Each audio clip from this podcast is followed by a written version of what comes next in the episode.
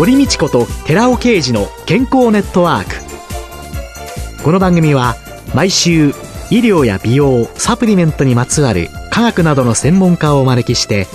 私たちの健康のために役に立つお話を伺う健康生活応援番組です。包摂体サプリメントと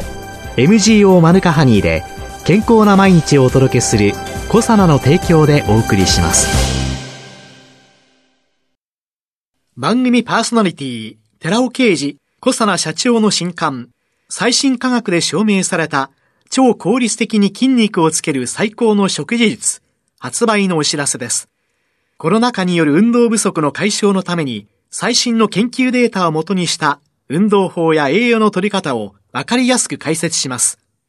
イラストや図解を豊富に掲載した楽しく読める一冊です。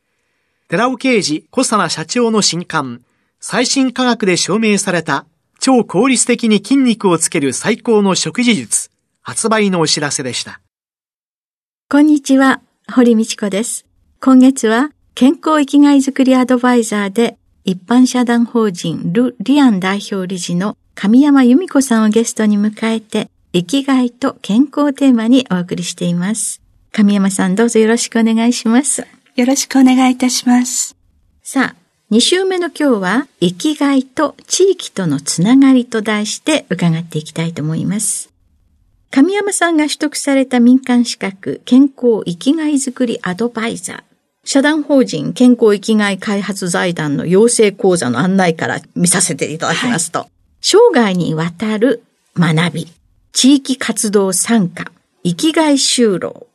これの理論と技法を獲得した人材というふうにされているわけですけれども、この中で地域とのつながり、地域活動参加、これが非常に重視されている。これはどういうことなんですかね？近年の研究結果の中で、地域の中で役割を担って社会参加をしている人は、担ってない人に比べるとうつになる確率が7分の1である。健康にとても関わりがあるということで、地域の参加が非常に重要視されております。先週伺った他の地域と比べて長寿者が非常に多いというブルーゾーンですよね。はい、そのブルーゾーンの共通点っていうのを見ていくと、やっぱりお祭りがあったりとか、やたらイベントが多い地域というのを見ていくと、やっぱり人というのは、社会的孤立そんなことがやっぱり問題になるんですかね？そうですね。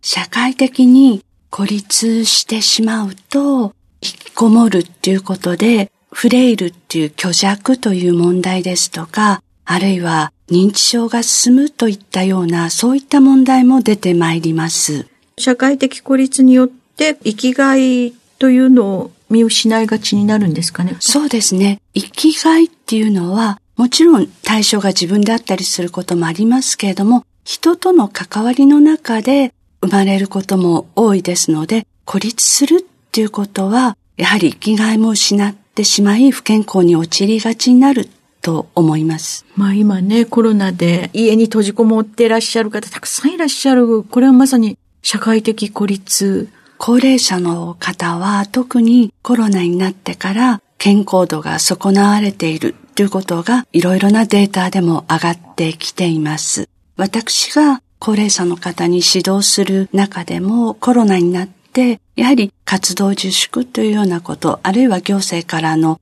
委託のものは中止っていうことがたくさんあったんですけれども、そういたしますと、やはり高齢者の方は目に見えて衰えていきますね。再開した時にやはりそれを肌で感じました。今コロナのこの生活というのは少し長期的に見た時にフレイルや要介護者を増やしていくということにつながる可能性ってありますよね。そうですね。とても高いと思います。社会的な孤立への取り組みというのの中で、はい、先進国というのはイギリス、英国だというようにはい。イギリスでは、1980年頃から各地域で社会的保障という取り組みが始まりました。社会的保障っていうのは、社会的孤立を解決する一つの方法です。具体的に申し上げますと、イギリスでは医者の他にリンクワーカーという専門職がいます。リンクワーカー。はいはい。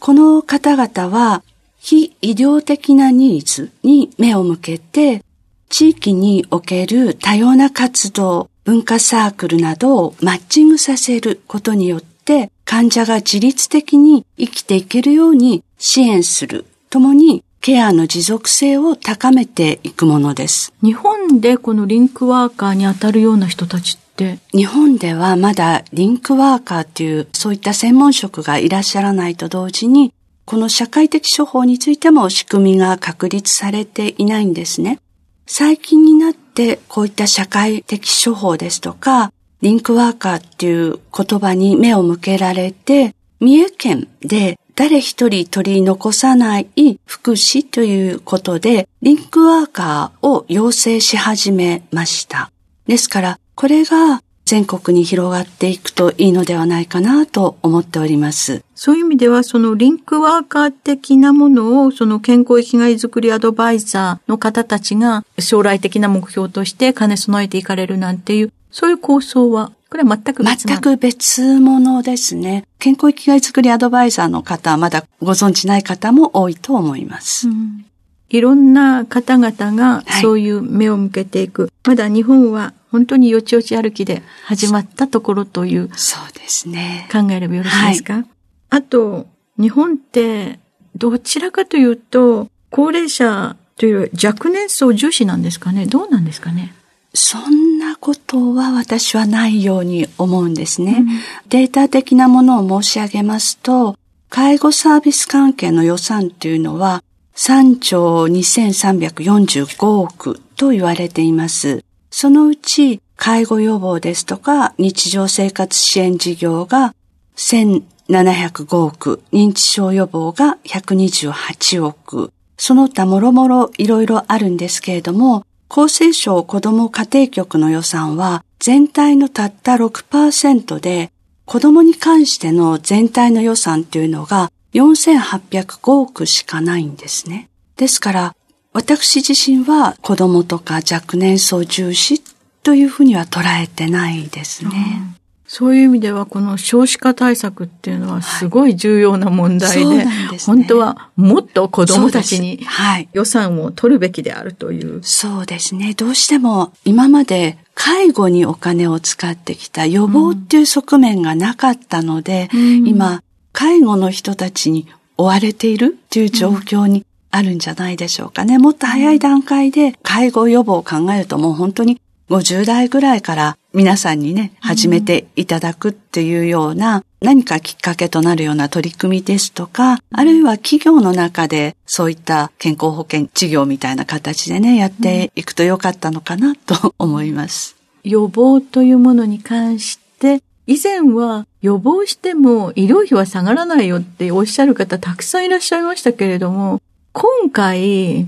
皆が手洗いをし、マスクをし、行動自粛したら、コロナどころかインフルエンザもほとんど患者さんいない状況になり、ものすごい医療費削減ですもんね。死亡率もかなり下がりましたものね。はい、本当にそう思います。個人個人の意識を変えることで、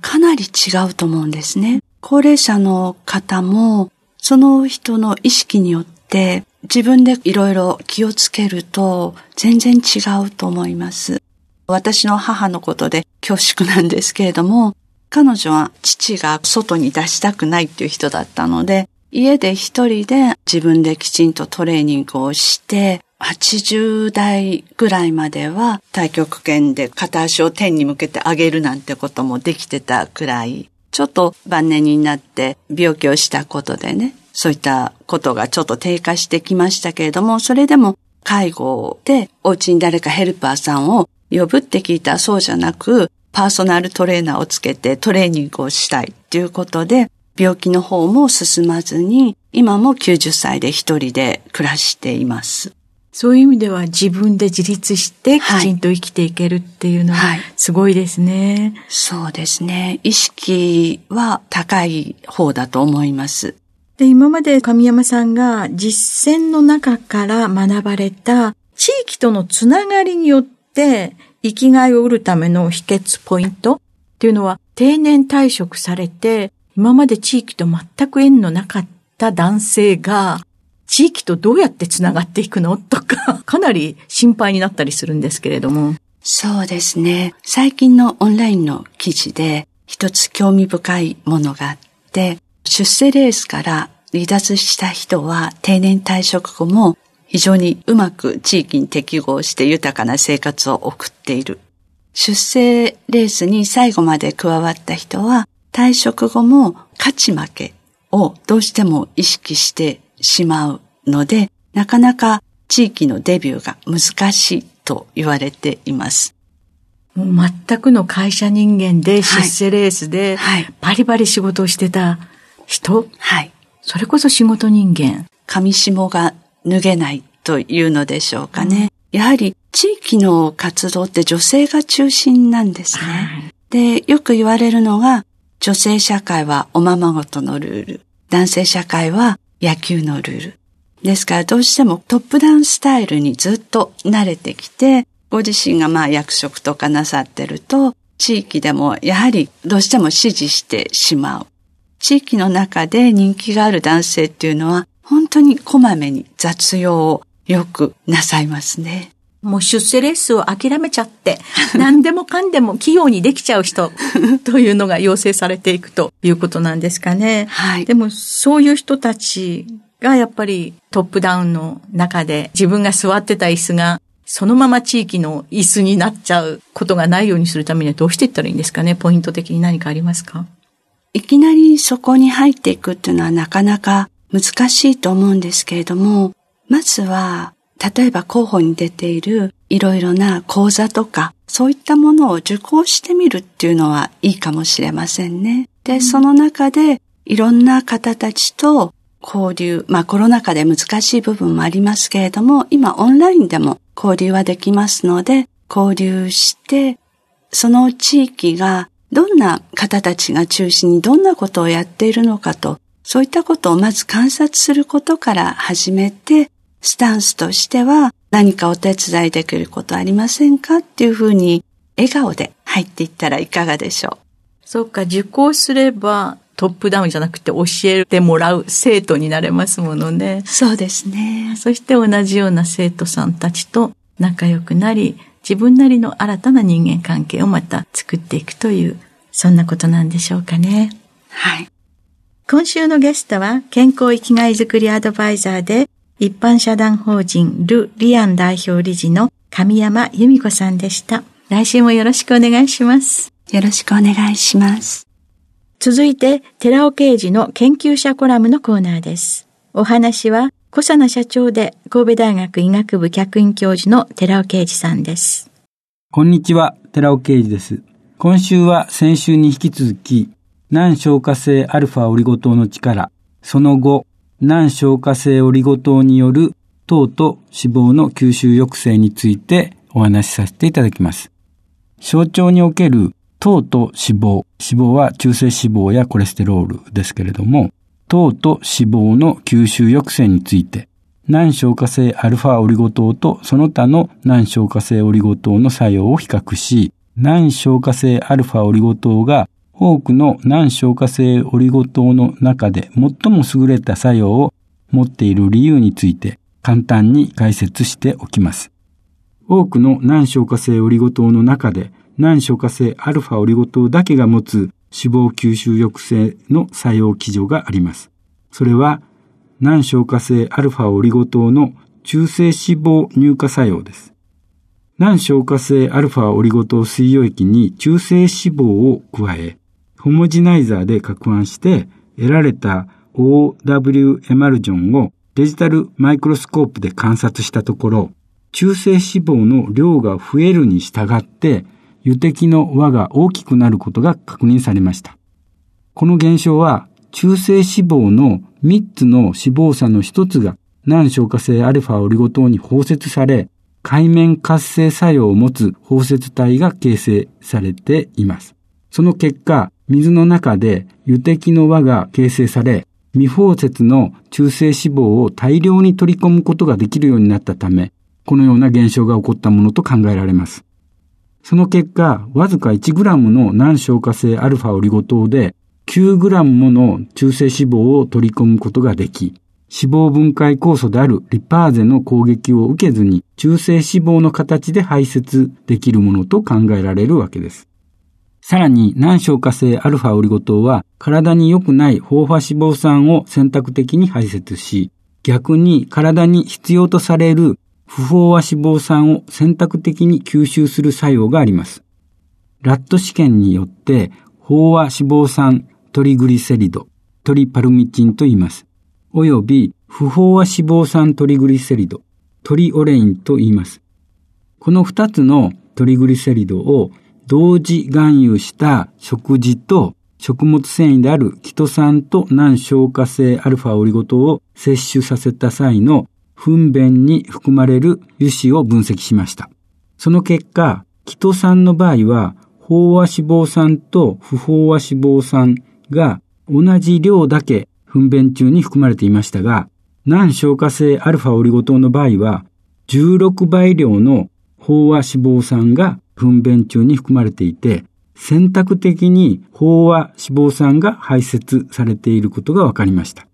この選択性に関しても、他の難消化性オリゴ糖には見られない難消化性アルファオリゴ糖の特有の効果です。なお、この特別な選択性は、難消化性アルファオリゴ糖が環状のオリゴ糖であるために、悪玉の飽和脂肪酸の包摂複合体の形成が関与して得られるものであります。以上、様々な難消化性オリゴ糖の効果効能を比較して難消化性アルファオリゴ糖がスーパー食物繊維と呼ばれるゆえについて説明しました。お話は小佐奈社長で神戸大学医学部客員教授の寺尾啓二さんでした。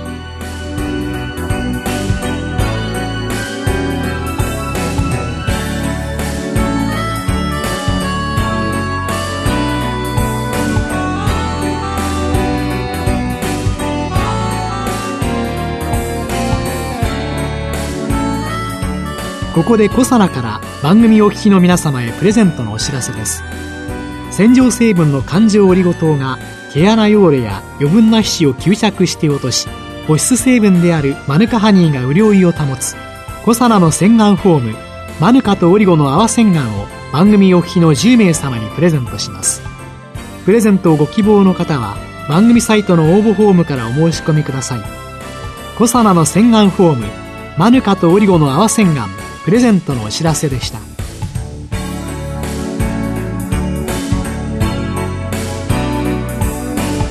堀道子と寺尾啓二の健康ネットワーク